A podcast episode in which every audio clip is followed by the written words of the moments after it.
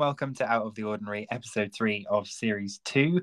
My name is Jack. Welcome again to another episode of the podcast. This week is a bit of a different week. This week, I am, for the first time ever on the podcast, I am joined by a guest. I'd like to formally introduce my guest for this week. James, are you there? Hello, yes, I am here. You're there. Hello, James. Hello. Thank you so much for joining uh, me on the podcast. You are the first ever guest. I am honoured. I hope you are. um, it's an absolute pleasure to have you to have you here. Um, so this week we're kind of talking a little bit about both of autism, but we're also covering a little bit more about ADHD as well.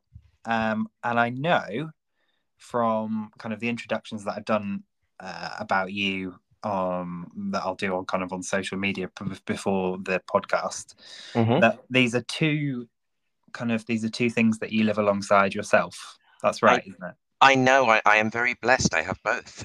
You've got both. You're a bit greedy, aren't you? You can't, you can't just settle for one.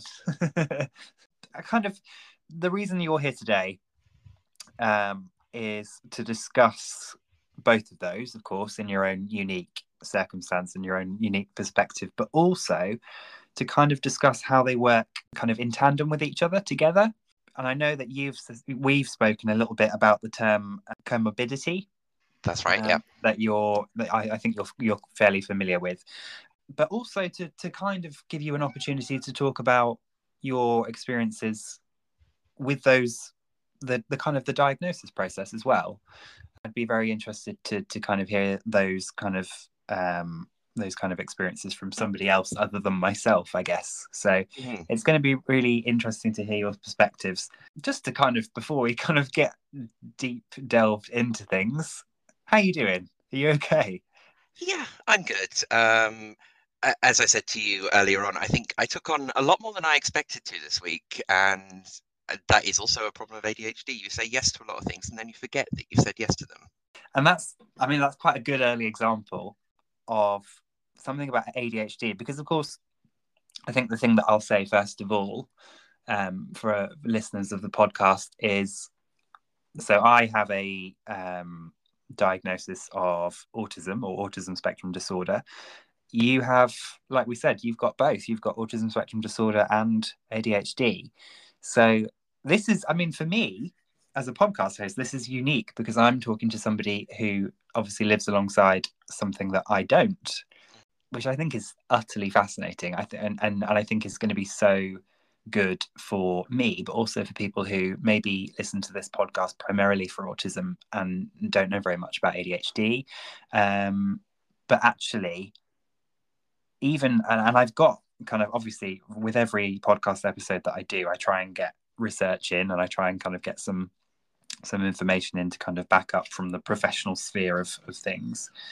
ADHD and autism are, I think, still in 2023, a lot of people don't know that they coexist a lot more with each other than perhaps people realize. Would you say that was a fair kind of analysis? I would, yes. And I don't have the precise statistics, but it is an extremely high amount of people that mm. present with autism will also have some ADHD traits, and there are different types of ADHD as well. So um, yeah, you'll see different types of things. I, I believe, um, looking at my other window here, some people saying 30 to 80 percent, which is a very broad kind of thing. Mm. Yeah. Um, but yeah, it is. It can be a quite a high percentage of people, and there are kind of speculations to whether or not um, ADHD just is a type of autism mm-hmm. because it yeah. is a neurodiverse condition. And absolutely, yeah. I mean, um, so I, I, suppose it's a good junction for me to pop in with the research that kind of has, has cropped up in my consciousness. Um, so the research that I've kind of pulled for this particular episode dates back to just last year. So it was only a year old, 2022. And this particular bit of kind of statistical study comes from um, an autistic clinical psychologist who also lives alongside ADHD. Um, it's a lady called Amy Marschall. It's available out on the internet. Uh, it was published on a website called Verywell Mind. Um, so it's available for anybody to listen to. The suggestion from herself and, and the studies that she carried out was that 40%, now I'll give a caveat, this is just an introductory figure 40% of autistic people also have ADHD coexisting alongside. However, there are other studies out there that suggest the figure is, as you've pointed out, much higher and much closer to approximately around 70%. So that's 70% approximately of people who live with both. Yeah. Um, I mean that that's much more reflective of, of kind of what you said. But how does how does that particular figure make you feel? Uh, it does sound fairly kind of in line with the things that I've heard as well. So um, mm. I mean, originally for me, most of my things that I was looking into were all ADHD based. So autism is a fairly new. Uh, they were diagnosed around the same time, but mm-hmm. autism was kind of on the back burner to me because ADHD was the more the thing that I was focused on more. Yeah. So that's what I knew most about. But so ADHD was the thing that you um was the the kind of the the focal point that you went for first. Is yes. right? yeah and then it was kind of autism came from that process kind, kind of yes so i mean i had some fairly difficult life experiences um, sort of from mm-hmm. 2018 onwards and it did raise some questions and i i think i asked a question at the time i spoke to my gp about it and we were just like there was a bit of a shrug and mm. When i went for the adhd diagnosis the organization that i uh, went to to provide that also does an autism thing. Mm-hmm. And I kind of sort of said, well, let's do both referrals anyway, because it does. There are some things that I can identify with that don't necessarily fit the category of ADHD. Yeah. And during the diagnosis process for uh, ADHD, the, the, the doctor did say there probably is something else. Um, we don't have time during your ADHD evaluation, but we do need the second evaluation. I mean, it's, it's something obviously, as I, as I said at the beginning, it's, it's part of the episode. Is I'd, I'd really love to know about and hear a little bit more about that kind of diagnosis journey, if you like, because yeah. uh, I, am sure for anybody who doesn't know, um, I can speak from my own experience about um, getting your official autism diagnosis. That is a lengthy waiting process in itself. Um, and I, I, can't imagine having to do that for two separate kind of avenues yeah. um, as well just to kind of add to that add to that waiting fun if you like. Um, interestingly enough though from the research that i've i've kind of carried out um, it's only been a decade. So we're looking at 2013 where autism and adhd were actually first first recognized as coexisting conditions um, I don't know if you were aware of that or not, or I, if you got kind of. I wasn't, and that isn't what I thought you were about to say, actually, because it also has only been. I don't know if it was 2008. It was one either 2008 or 2018 mm. that uh, ADHD was recognized to be something that continues into adulthood. Because yeah. originally it was something that it's effectively you have it as a child, you turn 18, mm. suddenly magically it disappears, which it absolutely does not. No, absolutely. And you know, that's really interesting because the one thing that I think exists in quite a well, I'd say quite a mainstream consciousness about ADHD from the outside is you're right. There's a there's this um, there's a misconception that ADHD. I mean, it, it always used to be. There's this horrible stereotype that's existed for such a long time. I think even when you and I are both of a similar age, yeah. um, and there's this this kind of really unhelpful, really quite I feel quite nasty stereotype about ADHD that you know ADHD is another word just for naughty kids, um, or kind of you know disruptive, um, kind of whatever you want to call it kids but actually when it's when you when you become an adult it just disappears which of course as you rightly said is not the case yeah, and media doesn't help that necessarily as well. And no, it doesn't. No, if it you doesn't. want, if you want an example of the ADHD stereotype, you don't really need to look any further than Bart Simpson. Mm. Who... Yeah, no, yeah, that's a very fair. Yeah, that's a fair point. And, um, and that and that series does um, that series does actually talk about ADHD and that that particular character has it, but mm-hmm. doesn't really go into explaining exactly what it is other than it causes him to misbehave mm. and doesn't really explain so it, it kind of creates fear around ADHD treatment as well. And for anyone who's not aware, I mean, uh, uh, you know, fair play to you if you've managed to miss Bart Simpson all this time. But Bart Simpson is a character from the animated series The Simpsons, which has been running since I think the late 80s, um, was when it was originally started. Um, but that's a really good example of um, media portrayals because when we're talking about media portrayals in in terms of, uh, I think that's a great one for ADHD. When you look at um, you flip that over to autism, um, I think we there's there's both examples of where media portrayals have particularly got it wrong or have failed or have kind of given out that false perception that um, ADHD or autism, in fact, only look one particular way, um, which I really think has contributed to some unhelpful kind of build up of stereotypes amongst society and kind of in culture. I mean, if you look at autism, you know, uh, people usually jump to the kind of the Rain Man comparisons, or yeah. um, I think in perhaps more modern times, maybe the Sheldon Coopers of Big Bang Theory. Um, although I don't think that's ever actually been clarified. For I've never watched it. Well, I have watched bits of it, but not enough to make that. I've not been a regular viewer, but I know um, in certain kind of social media and the online world, you know, a lot of people will refer to autism as, oh, I know autism. It looks like Sheldon Cooper, and it's like, mm, uh, no, you don't, no, because you know that's that's kind of a, a dramatized caricature. Caricature, yeah, that's a great word. Yeah, caricature. Um, which, which, like you said about the ADHD thing, is is unhelpful because it it, it really does cloud the field of vision um, to explain how like these things like neurodiversity is overall is is now considered as a spectrum. Um, i think quite rightly um, you know because of course it, it's the one thing that, that we say about autism is you know when you've met one autistic person you've met one autistic person. I think that's a really great uh, um, turn of phrase to, to kind of just start that ball rolling for for educating others. Um, but in terms of uh, just having a, another look at the research kind of notes picked up, um, it's the same kind of study um, from uh, Amy Marschall, and they were looking at uh, common shared. They use the word symptoms. I'm not sure if I like the word symptoms or not, but that might just be a me thing.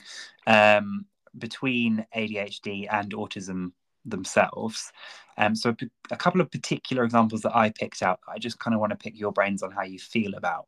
Um, so ADHD and autism shared common symptoms include inattention, yep. um, atypical movements such as fidgeting and stimming, uh, social difficulties, difference, yep. differences in learning styles, um, as well as sensory difficulties. So those are just kind of five examples of, of typically shared common symptoms between ADHD and autism. Do, do all of those feel relevant? They do, uh, though one thing I would sort of say is it's difficult for me to say which comes from where, having both conditions. So... Of course, yeah, that's a yeah, of course, that's a really valid point. Does that make it more? Does it make it more difficult when you when you've got those kind of that those coexisting conditions to think okay well, actually what's going on here? Where which angle is this coming from? What what context is this in? Or do you not really think about it like that? It does it can cause some difficulties. So mm-hmm. um a, a couple of examples i can give you are that quite a lot of autistic people have preferences for order. Um, yeah they like to have things in a certain way. I know a lot of my autistic friends like to have are very tidy people. They want mm-hmm. things, and again, I will refer back to you saying this is a spectrum disorder. This is not all autistic people. No, no, of course, yeah. There is the desire for order and calm and just. Mm. But then ADHD prevents that. Yeah. Because yeah. you a, a person with ADHD doesn't necessarily have the um, the the mental space to have that kind of order, tidiness, um, even inside their own mind. So I can be an incredibly tidy person, but mm-hmm. then at the same time, everything can also be chaos, and I will just shove everything in a box. I, have I've seen them referred to as doom boxes before, which I think is a great term for them. Yeah, I like. I quite like that. I quite like that. It almost, um, and again, from an external perspective of somebody who who only exists alongside one of those, it, the thing that I mean, the most immediate kind of term that jumped into my head when I when I heard that example was it, there's almost a sense that it, it might possibly sometimes feel like a bit of a tug of war. It is. Um, um, and I we had a conversation a couple of weeks ago, I believe, about this. Um, in that uh, you cannot really necessarily medicate autism, but you can medicate mm. ADHD. Yeah. So I have I have discovered that by medicating it, then sometimes the more the autistic traits will be more prevalent and more mm-hmm. in, on the surface. So, as as a very good example that I learned about a few weeks ago, and I am extremely lucky that I happen to have another autistic friend with me to sort of guide me through what was happening. Is that yeah. I've never I've never necessarily been 100% comfortable with crowds and loud places and, mm-hmm. and things.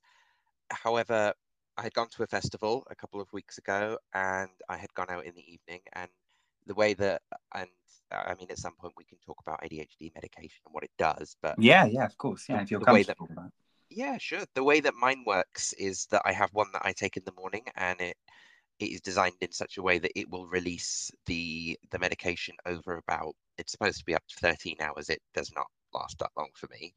The way that we get around that is if I have anything because I do studying and stuff in the evening sometimes, I have the option to take a top up dose, yeah. which I had done that evening, not really thinking. I was just like, okay, it's my medication. I'll take it this evening.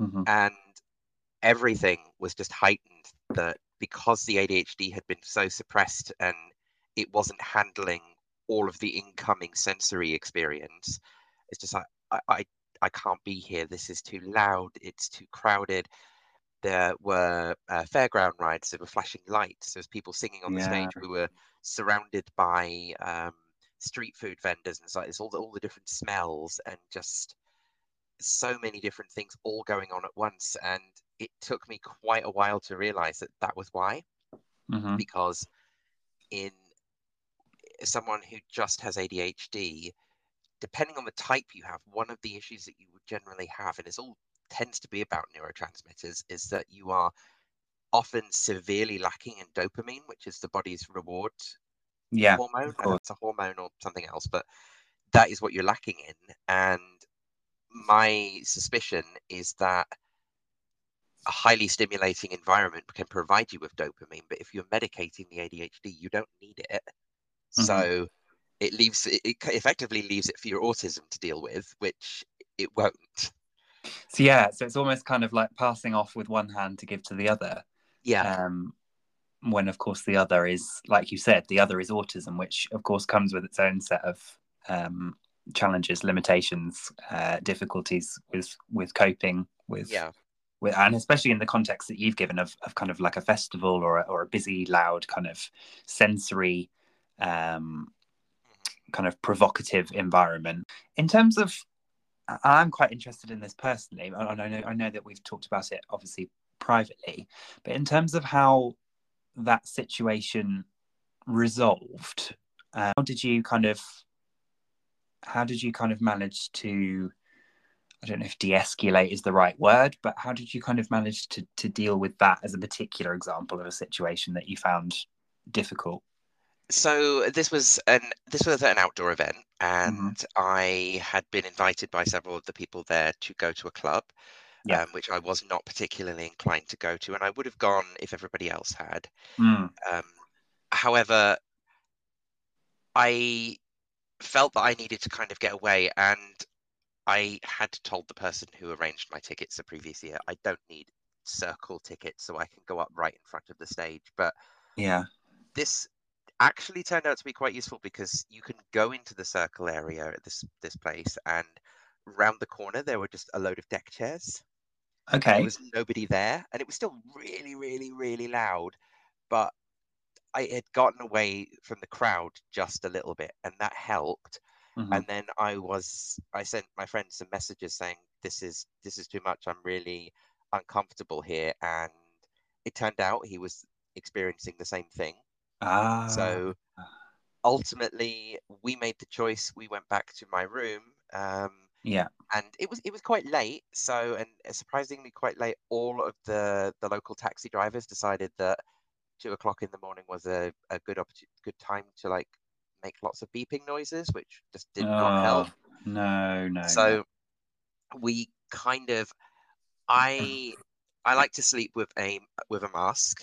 It helps me to sleep. Um, it blocks the light out, and mm-hmm. it has helped me in multiple situations where I have to sleep with someone who snores because it has Bluetooth speakers in it. yeah, no, yeah, I, absolutely, yeah. And I happen to have two of them, so we each had one. We played white noise or some form of white noise through it, just to kind of create some sort of. It blocks your eyes, it blocks your ears, so mm.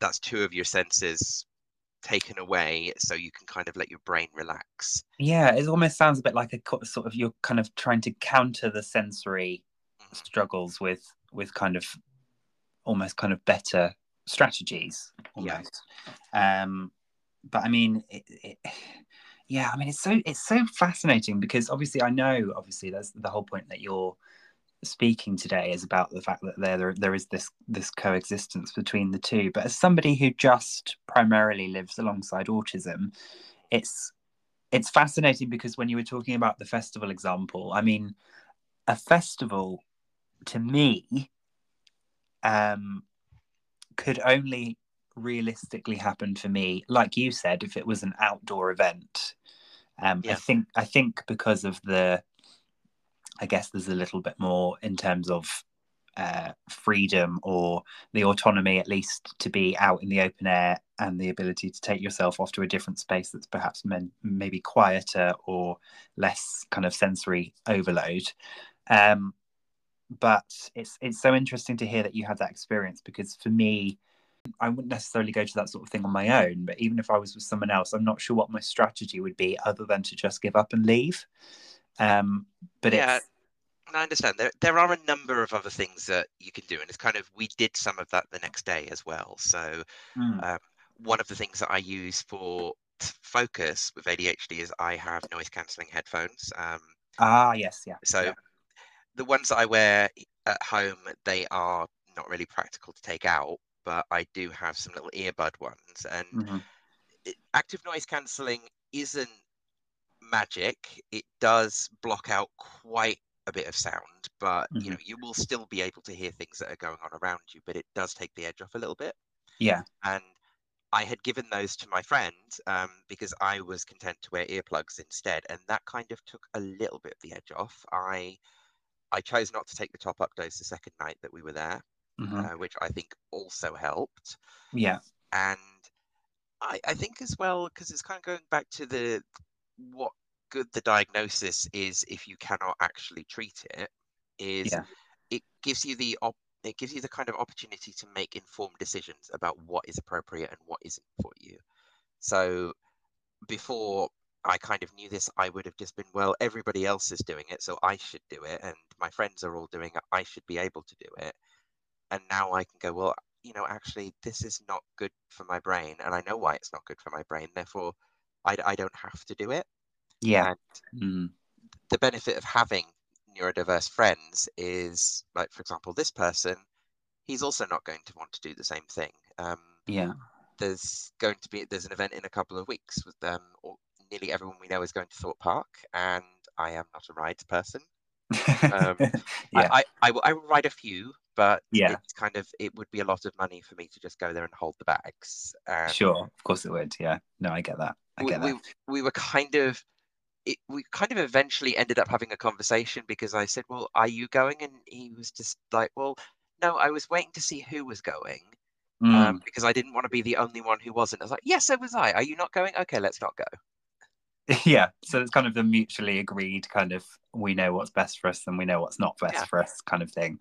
Um, we can have a, still have a great day out, and I think his plan is to just make food for everybody when they get back, which is I mean, that's a vital role, right? That's a, yeah. that's a, that's a crucial kind of function for the group. Um, it's interesting you mentioned about something like theme parks because I've only ever been to about two, um, one being Thorpe Park. Yeah. Um, and it it wasn't. Um, I'm not somebody who is sort of iffy or afraid of rides.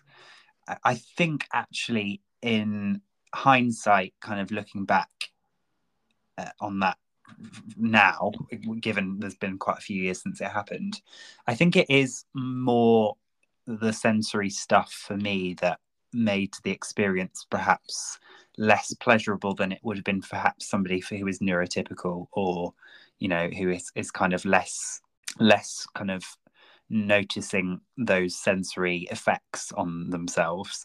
Um i mean I, the one thing of course about autism for a lot of people is you know is being put into situations where there's a lack of kind of first-hand control. Um, and of course, when you're locked, you you know get sat down, locked into a ride, and sent high up into the air, and you're you know you're past the point of return almost. Yeah. I mean, for me, it's kind of like, yeah, this is typically something I would never enjoy. So why am I doing this? Yep. um, so it's a strange one, but it's such a great example because, uh, you know, I, I like, um, I like the idea of, I like the idea of a thrill who were. Um, but there's there's that aspect to it of okay, well, I also know that not being in control, um, you know, big flashing lights, big loud noises, lots of people crammed into essentially like sardines together is they're all things that I know aren't where I'm at my strongest. Yeah. So it's difficult to find that balance between pleasure, enjoying the experience, but also recognizing a bit like you said, what actually are your limitations and what things do you know that are not going to be great for you? Um, that's a really tricky balance to find. Um, yeah. and it's, it's so refreshing to have those conversations with other people like you said other, other people who are neurodiverse because it can i don't know about you but a lot of the time it can feel like you know it, it, you're trying to still do things that are enjoyable. You're still trying to find new experiences or to have fun with your friends or to you know kind of make those kind of memories but at the same time you're constantly reminded i suppose once your awareness increases as well about the things you live alongside that you're you're much more conscious of okay well i can't just go into this kind of willy-nilly or blind. I do need to be aware that that there are elements of this that i'm going to struggle with. Yeah. Um, and it's frustrating sometimes i think because you sometimes you do neurodiverse or not you do just think i just want to have a good time you know i just want to enjoy myself but there is that kind of you know it's not a great word but sometimes eh, depending on your mentality it can feel like this burden of responsibility of i have to remember what triggers me. I have to remember what i find difficult and make room for that and accommodate that. Um, yeah and it's you know it can be tricky but i mean overall obviously given the difficulties that you talked about did you did you find the experience enjoyable in the end i did yes and i think that's because I'd found a way to cope which mm. before i hadn't and being overstimulated is, is not fun and it's no. people will say that adhd uh, people will require stimulation, but there is also a limit with ADHD as well. Um, mm-hmm. Even before my autism diagnosis, I can recall a situation working for an employer who it's it's a nice thing to sort of have music at work, mm-hmm. yeah. but not when there are three separate speakers all playing something different. There are people shouting across the office. oh no! Having this is a call center role as well, so you're kind of trying to hear the person that you're speaking to and I, I think I lasted about three weeks in that role. I, I absolutely cannot do this. And the last week that I knew I was leaving, and I just went into the area where we were all originally being trained, which just happened to be empty. And I was like, please, can I just work here? Yeah. So you so almost I'm found the only one. Yeah. And I can I can listen to my own music while I work. Of um, course. Yeah. I will I will choose usually music that isn't particularly it's not going to draw my mind away from what I'm doing. So um, very long kind of story thing that you could go into, but video game music is usually fantastic for something like that because it's I agree been yeah, crafted agree. in such a way to make you focus. There's such a focus. Um, I, I mean, you and I obviously know about each other in our in our kind of own lives that that soundtracks or music from kind of television movies or video games for as, as, as kind of three major examples are almost a way for us to regulate our own emotions perhaps in the moments where that's yeah naturally or typically more difficult um you know because often there aren't any lyrics you know often it is just instrumental there is it is just the music and you.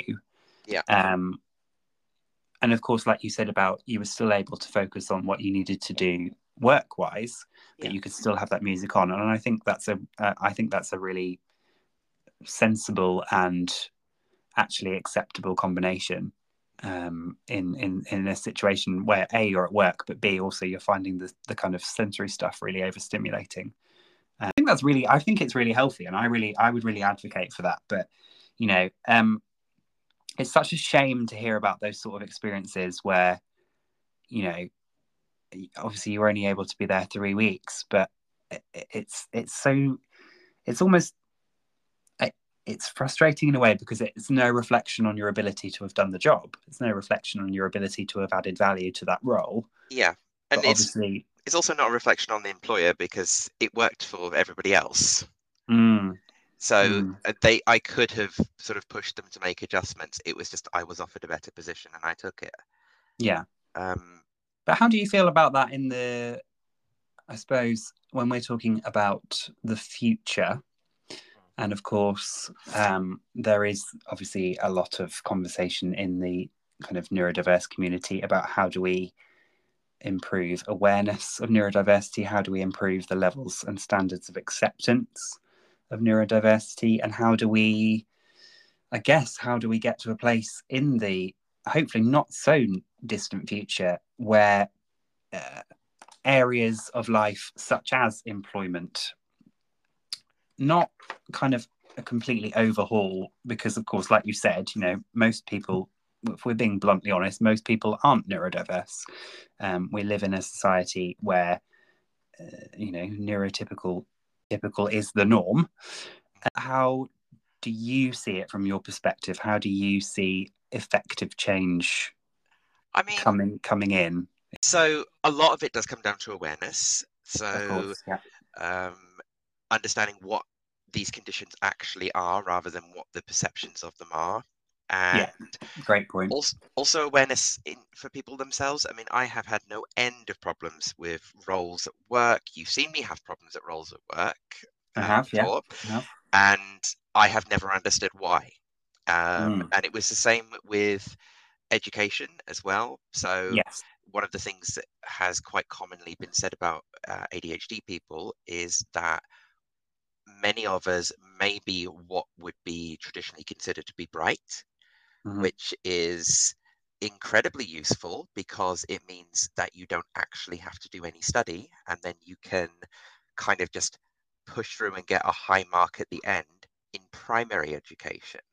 Mm. But then when you reach secondary education, doesn't really work that way anymore because you actually do have to study and ADHD doesn't lend itself to studying very well. So that's kind of where you'll get comments like you have so much potential what's happened you're not applying yourself mm-hmm. and not understanding that that's because of adhd and getting away from the stereotypes like the the misbehaving child that's that's right yeah that's yeah. not what it is understanding that there are comorbidities with both neurodiverse conditions so mood disorders is a comorbidity mm-hmm. and you often a lot of people will be given antidepressants when re- in reality they need ADHD medication.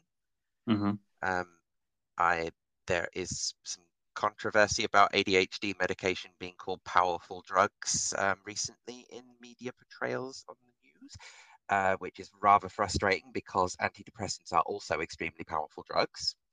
They certainly can be. Yes, yeah, they can. Yeah, um, absolutely.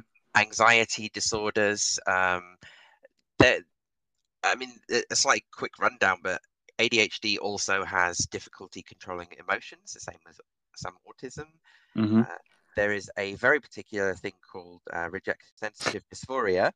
It's um, you can feel very upset when you experience some sort of rejection, and that might just be a telling off. It might be an actual rejection by a friend or mm. something like that. But it might also happen if you haven't had said rejection. You're just it, you're just anticipating it, and it yeah. makes you feel awful.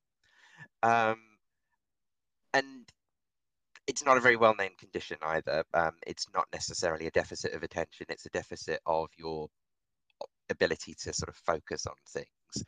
Mm-hmm. Um, and a, a, kind of a good example of it is working memory. It's a computer, for example, that has a particularly powerful processor, but hardly any memory in it. Right. So okay. it can't do things at once because ADHD people were brilliant in a crisis yeah ask us to ask you ask me to remember something it's like if i don't write it down it's it's gone yeah and... so that's really interesting because on the flip side um i find with um i often say to people when they ask about some some of my kind of strongest autistic traits um and one of my kind of one of my strongest autistic traits is the ability to for retention for kind of almost useless trivia almost kind of useless information, ah. but but it's it's stored like a almost a bit, a bit like you said, it's stored like kind of a computer memory. So that's okay. long-term memory. So if you imagine that as if you're using the computer as an analogy, that's the hard drive. Mm-hmm. Your working memory is the RAM. That's what you're holding in your mind at the time. Oh, i've got you. i've got you. Yeah, um, that makes sense. Yeah. There's there's a test, and I don't know how it works. It's called digit span, and it's kind of remembering a series of numbers and then reciting them backwards. And an ADHD person cannot do that. It makes much more sense. Yeah. Um, uh, and it messes with your concept of time. So I kind of tend to have a something is either now or it's not now. And if it's now, then it's important and it needs to be done. But if it's not now, I forget mm-hmm. about it because it's not important. So th- there is a lot. There's um, because you have a lot of stimulus seeking behaviors, it can lead to sort of eating disorders, it can lead to substance abuse. And all of those, if we're just, I know we've gone off on a tangent because you have, we do, we do here. Don't worry about it. you have kind of um, taken an ADHD person onto your podcast, and that's what you're going to get, I'm afraid. But, I mean, I, I, I know what I signed up for, yeah. so don't panic. all of this can affect people in employment, and employers need to understand that, but also need to know what the adjustments are that they can make. So I've mm. asked for reasonable adjustments in previous roles. Yeah. And they haven't, I, they either haven't known or they haven't been, like one of the things that I've asked for before was asking for Teams calls to be recorded. Oh, we're not sure we're comfortable with that. Like, but why? It will mm. help. It will help me, mm-hmm. and it will stay within the business. It's not like you know you're recording someone's private conversation. It's a meeting. Yeah. And yeah because there's such so little understanding of what these things actually are. I was going to say it's it's almost like an example of something that, and I think a lot of this when I think about what sort of adjustments I would ask for um, uh, alongside autism, it, it, to other people without the understanding, it probably sounds like uh, kind of ridiculous or petty or kind of uh, illogical, but actually to understand the conditions themselves and to raise that awareness to an acceptable standard actually just helps to know that these little intricate things that people people aren't asking you know neurodiversity as a whole the people that i speak to or encounter or meet or kind of have conversations with i i'm yet to meet somebody who's asking for the world to yeah. be changed i'm uh, uh, it, it's it's these little nudges or these little maneuvers um, that to anyone else probably seems ridiculous, but actually the ramifications of doing so can be massive for that individual. Yeah. And it'll be things like um, if something changes and a new process is introduced, for example, and mm-hmm. for me in particular, I might take a lot longer to adapt to that. And before I knew about yeah. diagnosis, and I just sort of it had thought it was anxiety, and I was kind of, I was trying to explain without actually really knowing what was wrong, and I received the comment something like, "Well, you can't keep just blaming your mental health mm. when you don't want to do something." And it's like, it's not that I don't want to do it; it's new, mm. and I'm forgetting to do it each time, and I can't help that, and I it needs more help to embed that into my mind. Absolutely. Without you breathing yeah. down my neck to make it happen, it's it's incredibly frustrating. It is. I mean, uh, it's something. I mean, as somebody who who is who is just sort of managing with autism, it's something that you have found in different circles of um, life, not just the workplace, but, but uh, the workplace is a strong example of that.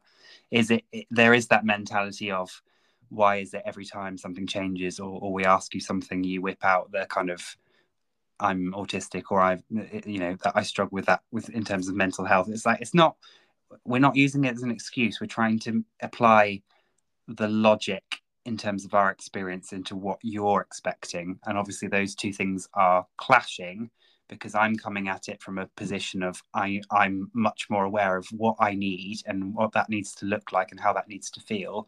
Whereas the other person is coming at it from a perspective of not having that awareness, yeah. not not knowing those things in kind of more invested detail.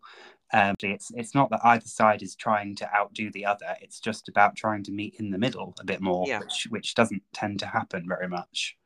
Yeah, and I, I guess from from the other perspective, people can see it as an excuse that it's like, well, everybody else can do it, and mm. they have they're it's kind of educating people to have that mindset. It's like I am not everybody else. No, and it's like you no. will get you can get great work out of me, but it has to be in a way that I can I, do things. I think that's the point I would always come back to is, you know, it, it, and I think in terms of employers, but also uh, general other populace with without that kind of uh, raised level of education or awareness. I don't. I think the one thing I would hope for as an individual for the future in terms of neurodiversity acceptance and awareness is don't always look at neurodiversity and the desire for reasonable adjustments or kind of accommodations. Don't look at those as signs of weakness or signs of inadequacy almost. Yeah. Because they're not inadequacy. They're enabling somebody who actually has very much to offer and, and very many kind of skill sets or abilities or um, facets that can add to uh, something like a workplace. It's not that we're asking those to be dropped. We're asking for the approaches to those and we're asking for the way that those are formed from beginning to end. We're asking for those to look differently. We're asking for those to kind of formulate in ways that we know will work to get the best from us yeah and i mean there are other things sort of that you can consider in employment in education as well that is available and a lot of people don't know that there is a lot of support there mm. em- employers themselves will make attempts sometimes but a lot of the attempts from employers are kind of especially when it comes to mental health i heard an example before is just like if they make your life really difficult at work it's almost like and then they'll provide something like oh i don't know have you tried mindfulness Mm. And, mm. and, the example I remember a friend of mine saying is like, well, that's pretty much like punching you on the nose and saying, oh, you have a nosebleed, you should really go to the hospital. Trade unions are also absolutely fantastic for mm. um, neurodiversity. If with particularly situations with difficult employers, if you are in a trade union, they will advocate for you, they will support you, and as someone who has unfortunately been put in situations where I have been dragged into formal meetings, having a trade union representative there, even though I didn't know I was autistic at the time, having mm. someone to advocate and speak on my behalf really helped. Yeah, which I think is is is never to be underestimated, and I think that's that that really can be such a crucial to have at your kind of uh, in your reach, if, if you like it's effectively a toolbox that you have. You have all of yeah. these things that you, you can do. Mm. Um, you have the understanding of yourself. There are a couple of things that I would like to have funded, hmm. but mm. mainly it's to actually just tell me what reasonable adjustments would actually work for me based on my workplace situation because I don't know what mm. to ask for. No, no. And it can feel, and again, that's something, an example of something that in isolation on your own, if you're not really clued up or tooled up from the beginning can feel overwhelming, um, which in turn is obviously counterproductive against you because of what you know you originally you started out with the intention of okay well if there are things that could help me or just support me yeah then i i'd like to know what those are but if you're going at it alone so obviously sometimes I, certainly in my own experience that can feel quite overwhelming uh, itself. The one thing I just wanted to say, because I know we've mentioned the word a couple of times, but I don't feel I've probably explained it just as a process or kind of a concept. Um, we mentioned obviously a couple of times the word comorbidity. Yep. Um, so comorbidity is the presence of one or more additional conditions. So I just wanted to put that out there for anyone who might be thinking, what the fuck does that word mean?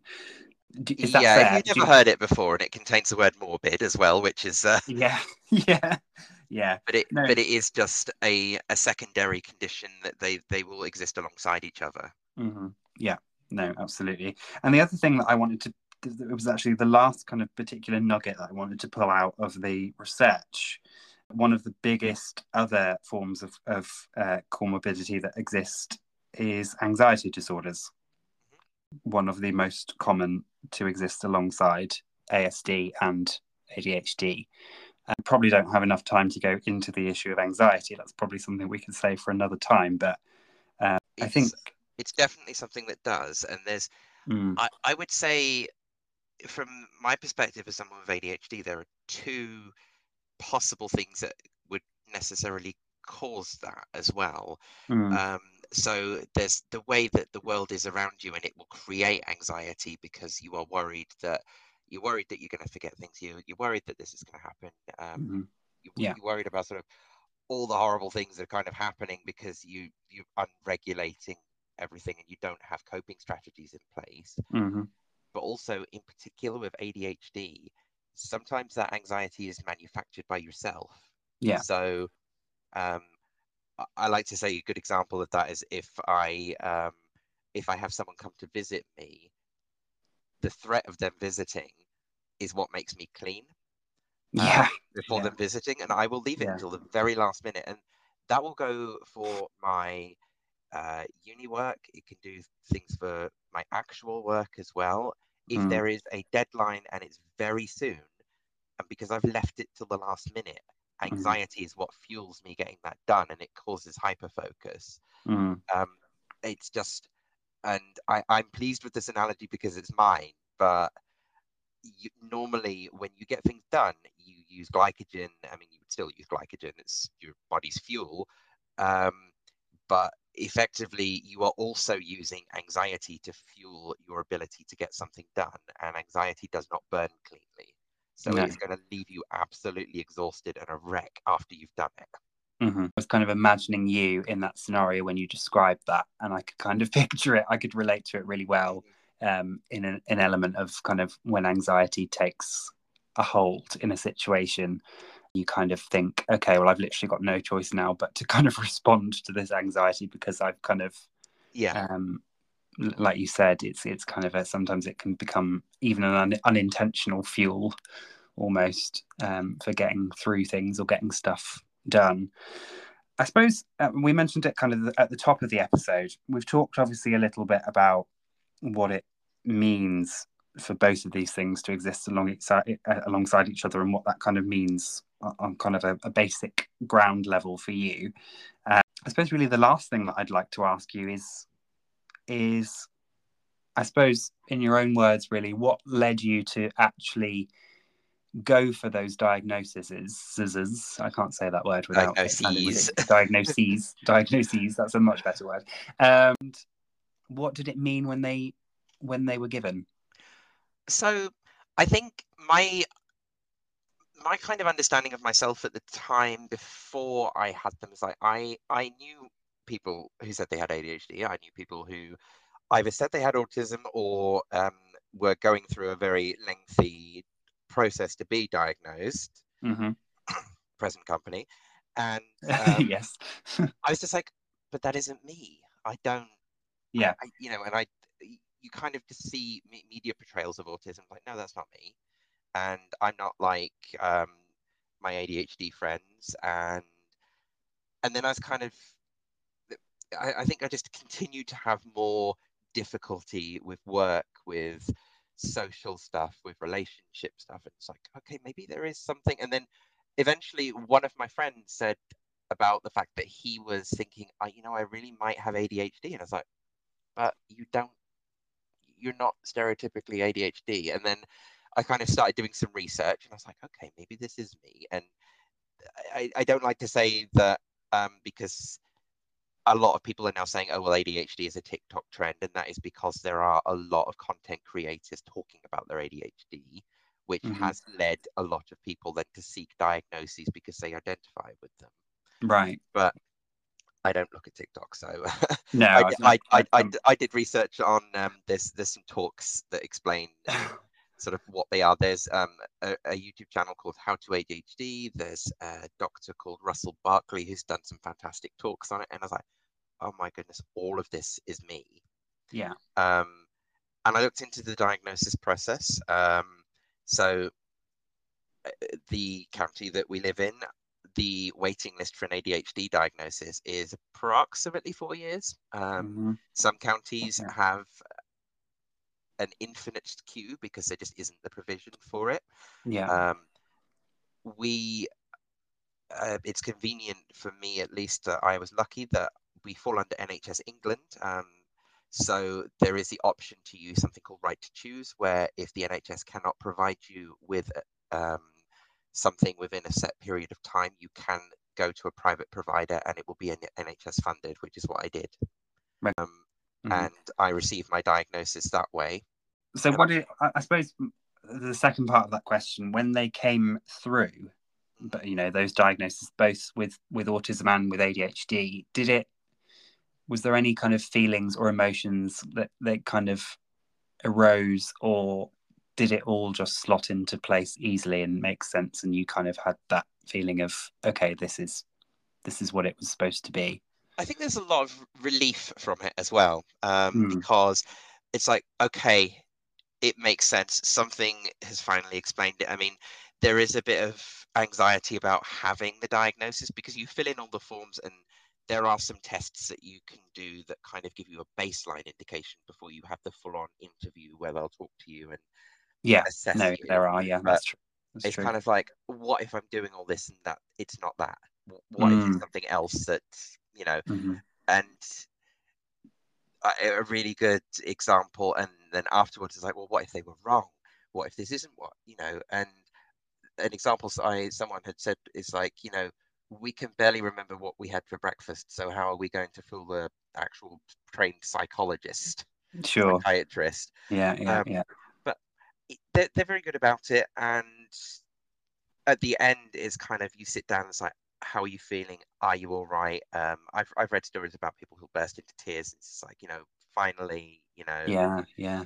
it's that um eh, but for me it's kind of right okay i have this i can now use this to to support myself. So I can use yeah. this to, to, to find coping mechanisms. Now I know what it is, I can find ways to exist alongside it. Mm-hmm.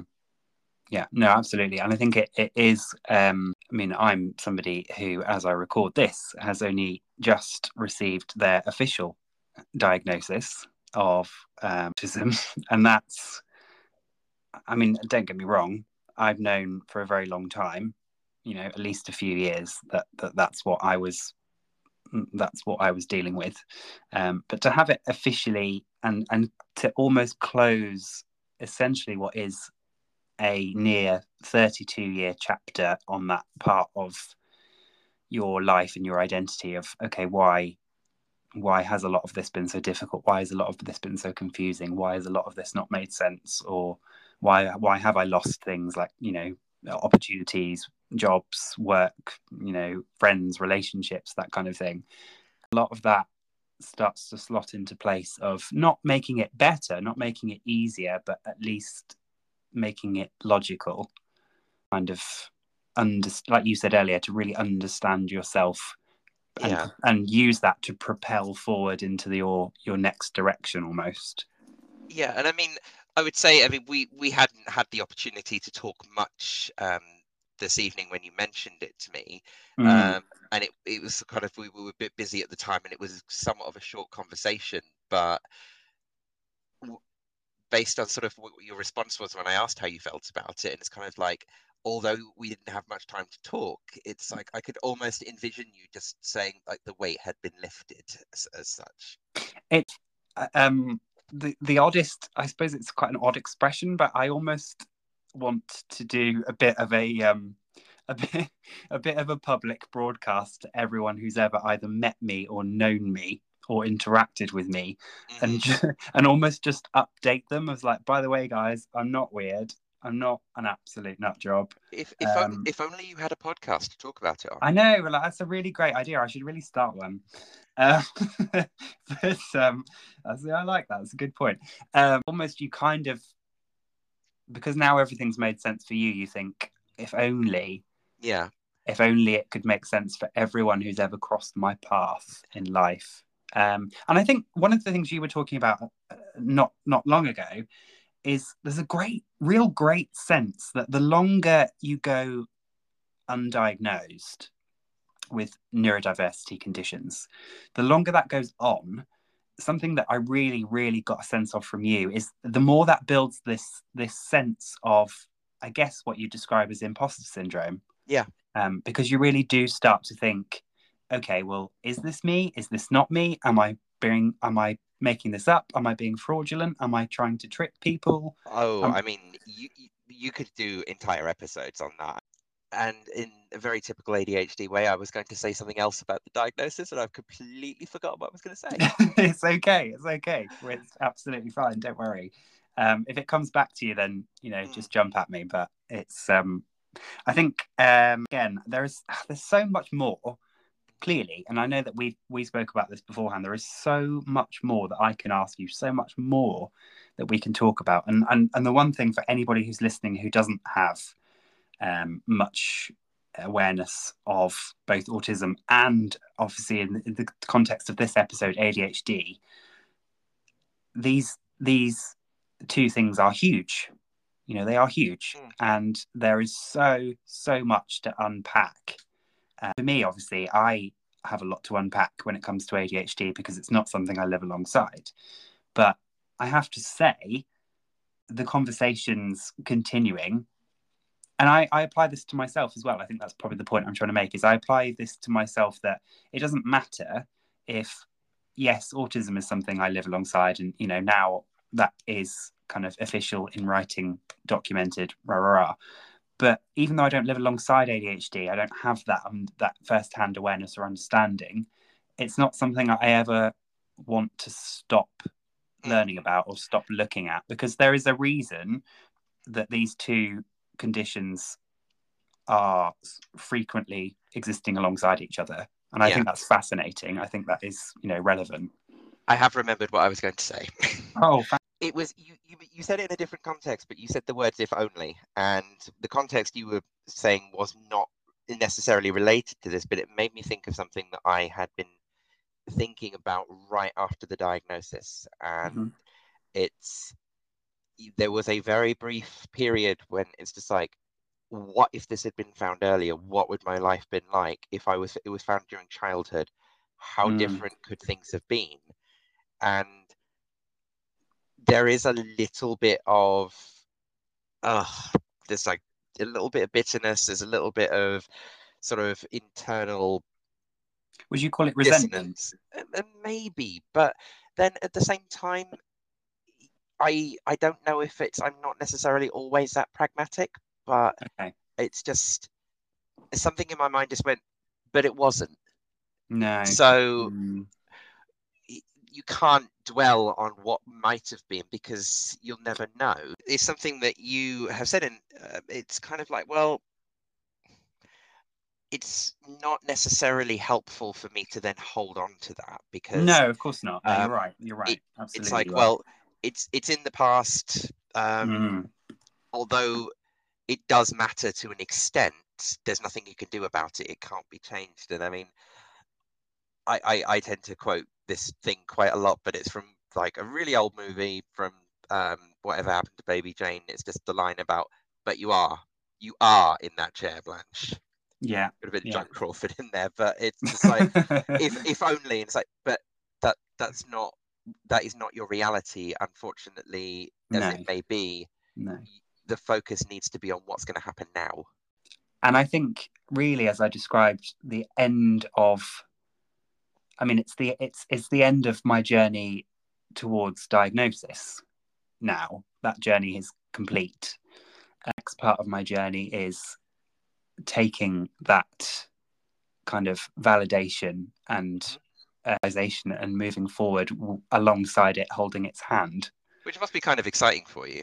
It is exciting. I mean, it's it's you know it's it's kind of uh, it's exciting and it's also confusing at the same time. It's a little bit like goodness. Now this really is real me. This really is unmasked me, and I, it really is all about what do I do next.